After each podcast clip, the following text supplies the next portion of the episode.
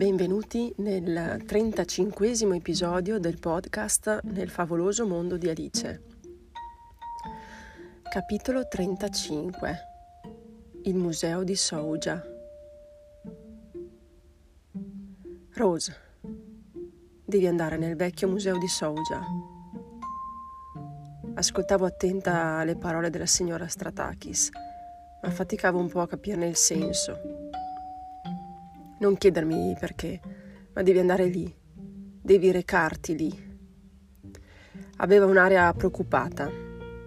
Decisi di non farci più di tanto caso, ma feci quello che mi disse di fare con profonda riverenza.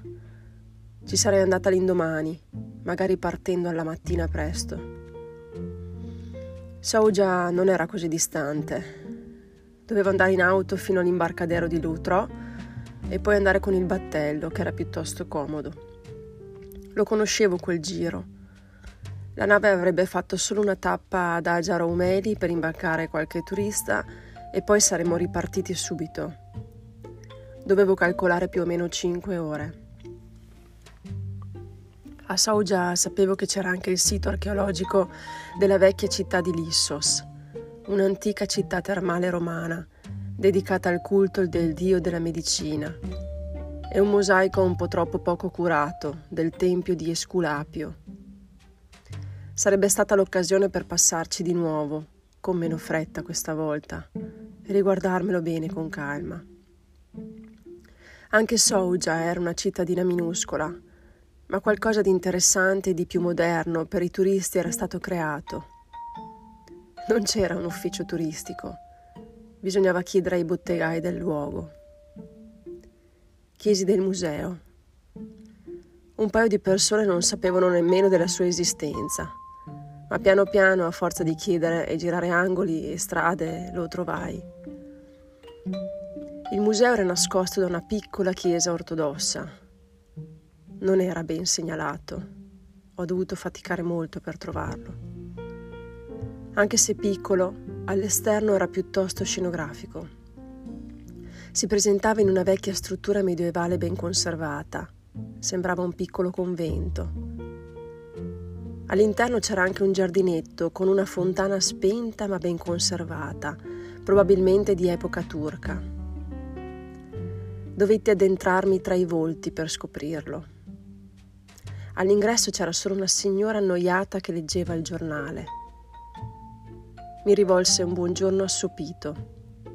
Non ci feci più di tanto caso, anche perché il museo era gratuito e si poteva passare tranquillamente. Il museo era ben tenuto gli oggetti ben classificati.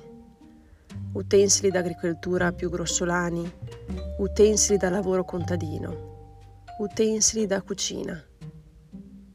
Era suddiviso a reparti, la vita domestica, gli strumenti di bellezza, le arti, la pesca e qualche scheletro di pesce, il commercio, le monete e anfore di terracotta.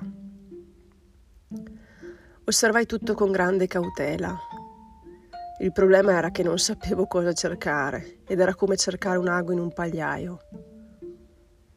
Andai verso le arti e i mestieri e in una bacheca incastonata nel muro di pietra bianca, sotto un arco di struttura ben illuminata e ben ordinata, erano riposte una serie di lettere aperte dalla scrittura certosina.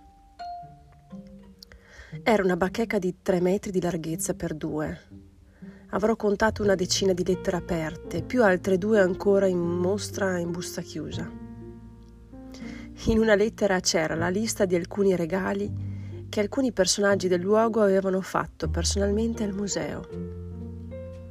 Un numero era riportato in rosso all'inizio del foglio e poi a seguire in inchiostro nero c'era la descrizione dell'oggetto donato. 21. Vassora per ripulire le castagne o il grano. 22. Paletta per il grano. 23. Gioco, cavezze e zerla. 24. Sega a mano. 25. Arnesi per falegnameria. 26.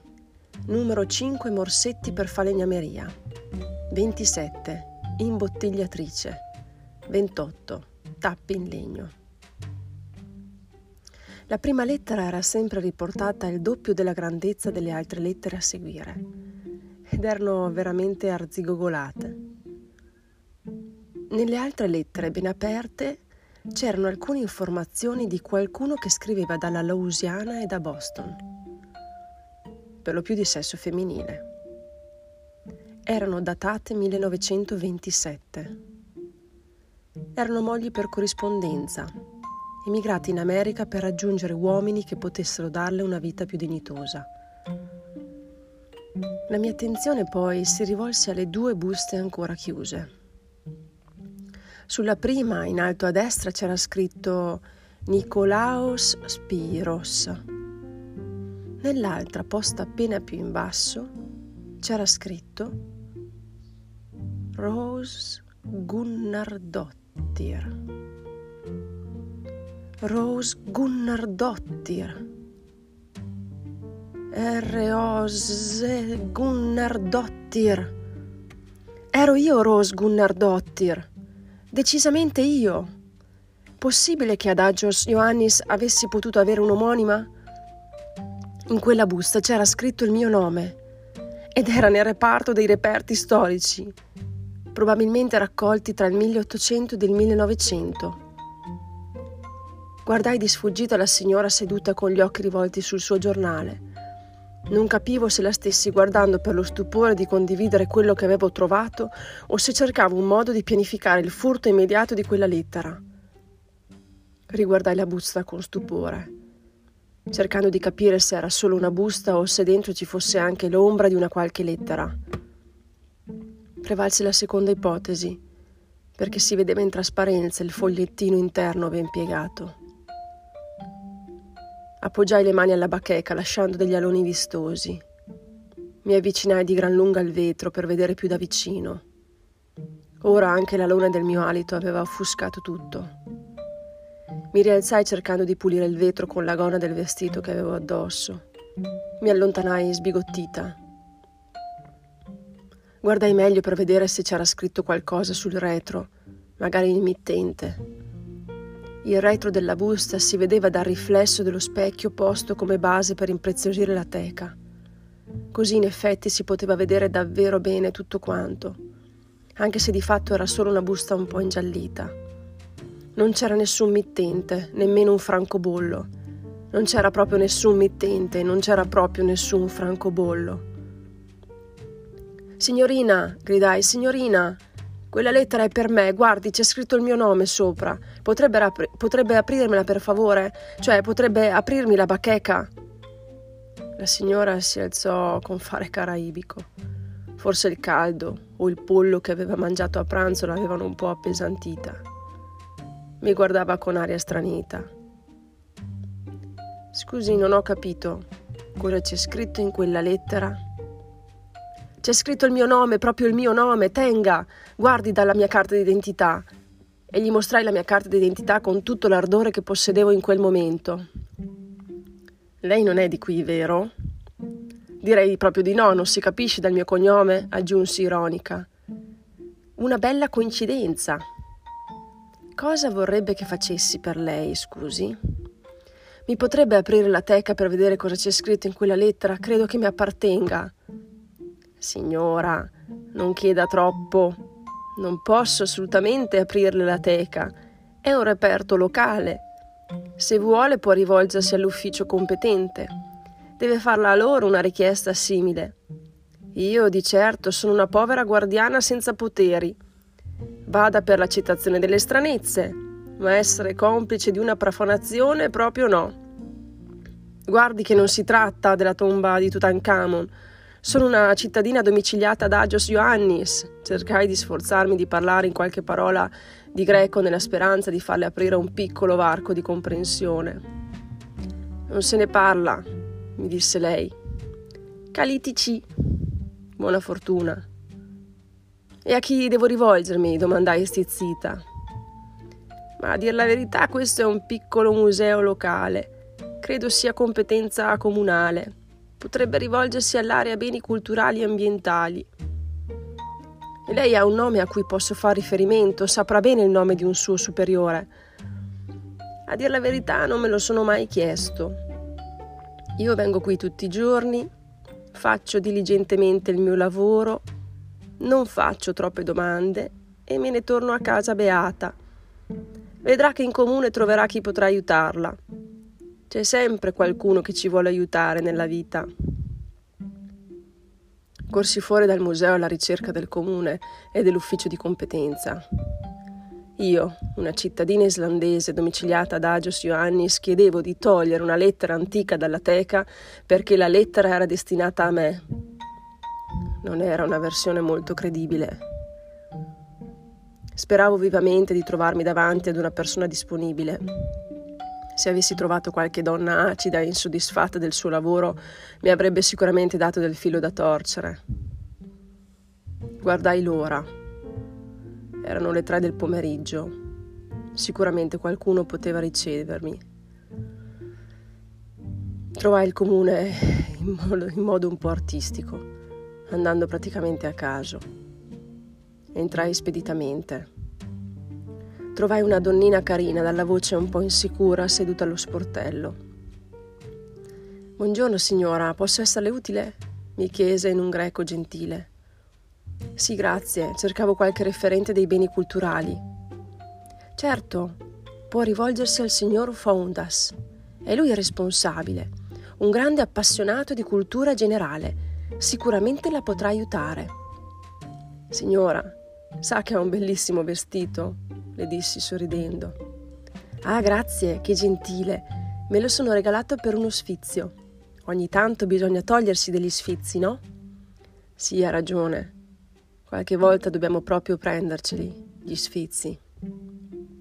Ecco, prego, quella è la porta. È libero, entri pure, mi disse sorridente. Il signor Fondas alzò la testa con uno sguardo ben disposto.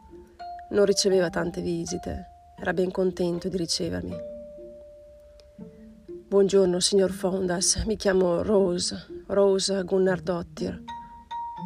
Piacere di conoscerla, signora Rose. Non le dispiace, vero, se la chiamo solo Rose? Come posso aiutarla? Senta, oggi mi sono recata al museo locale. Abito qui da diversi anni, cioè abito ad Agio su Ioannis, ma sa com'è? Più di tanto non mi ero mai interessata alla visita, alla visita di questo museo. Invece oggi ho voluto curiosare un po' e mi sono ritrovata davanti ad una bacheca interessante. Bene, e quindi? Nel reparto delle lettere ho trovato una busta chiusa, piuttosto vecchiotta dall'aspetto, che riporta il mio nome. Il suo nome? Davvero? Che strano. Non potrei dirle nemmeno che è un'omonima, perché il suo cognome è troppo complicato e sicuramente non è locale. Sì, sono islandese.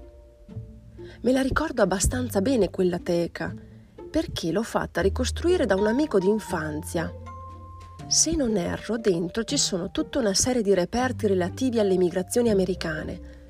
C'è una lettera anche di mio nonno quando erano partiti per l'America. Certo che è una bella sorpresa andare a visitare per caso un museo e ritrovare una lettera con su scritto il proprio nome, non trova? Eh, direi, direi proprio di sì, risposi con rassegnazione. Non è che è andata dalla signora Stratakis? Perché? La conosce? E chi non la conosce? Tutti la conoscono a Creta. A dire il vero sì, sono stata da lei. È stata lei a det- che mi ha detto di venire qui. Allora le aprirò la teca. Ci sarà sicuramente qualcosa di importante. Ma devo farle firmare un foglio. Non so se avrà piacere di leggerla in mia presenza o portarsela a casa. Ma posso fare come in biblioteca, posso farle un prestito. Me la riporterà entro qualche giorno. Dice davvero? Sarebbe così gentile da farmi questo favore? Non siamo il museo del Louvre e poi credo nella gentilezza, oltre alla signora Stratakis. E credo che sia nostro dovere andare a fondo ad ogni cosa, anche se proviene da chissà dove. La verità è che credo anch'io che ogni tanto ci sia qualcosa che sfugga alla scienza delle cose. C'è chi la chiama metafisica o spiritualità. ma io ho provato sulla mia pelle che esiste, per cui la porterò dalla sua lettera. Firmai il foglio di presa visione del reperto e restituzione entro due giorni lavorativi e dal comune andammo insieme al museo. Ero molto emozionata e, un po' palpitante, mi batteva il cuore. Il signor Fondas aprì la teca con la piccola chiavetta di metallo piuttosto nuova prese la lettera con cura e dopo averla guardata un po' sottosopra me la consegnò con grande attenzione. La guardiana del museo mi guardava divertita, ma io avevo di meglio da fare che occuparmi di lei. Venga, forse è meglio metterla in una custodia protettiva perché non si rovini, mi disse il signor Fondas. Mi diede una busta più grande di una grammatura piuttosto spessa e dal colore giallo ocra, con dei filamenti di canapa. Sembravano. La prese nell'ufficio sul retro. La mia lettera invece era davvero bella nella sua essenzialità. Osservai la scrittura di come era stato scritto il mio nome. Era una bella grafia, della precisione di una volta, quando una volta avevano delle esigenze di ordine preciso non come oggi che nei quaderni dei ragazzi non si capisce mai nulla. L'ordine è sinonimo di ordine mentale, anche nei ragazzi più giovani. E anche se qualcuno potrà dire che il ragazzo è un artista, io rispondo che anche l'arte vuole un ordine. E la disciplina è una delle cose importanti per la realizzazione di un'opera, assieme all'entusiasmo, ovvio. Non era l'ambiente giusto per leggere la lettera in quel posto Dovevo andare fuori, prendere aria e abbandonarmi alla vita. Avevo trovato un uomo gentile e una lettera dal sapore di passato indirizzata a me. Dovevo prendermi un momento di contemplazione. Trovai un posticino tranquillo su una panchina all'ombra di un grande eucalipto, che assieme agli oleandri fioriti, a due olivi centenari e a qualche cipresso sparso coloravano di verde la piazzetta del lungomare. Tutto attorno c'era qualche uccello che sfiorava il cielo in un transito migratorio. Tre turisti che passeggiavano accompagnati da un cane meticcio, una donna con il passeggino, un ragazzo dal muso imbronciato con i capelli tinti di giallo, una brezza piacevole. Poteva essere un buon posto per leggere. Ero piuttosto indisturbata. Magari più tardi avrei anche chiamato Osi e gli avrei raccontato le ultime vicende non mi ero più fatta sentire. Non meritava questo trattamento. Iniziai a leggere, tirando un profondo respiro di, di sollievo.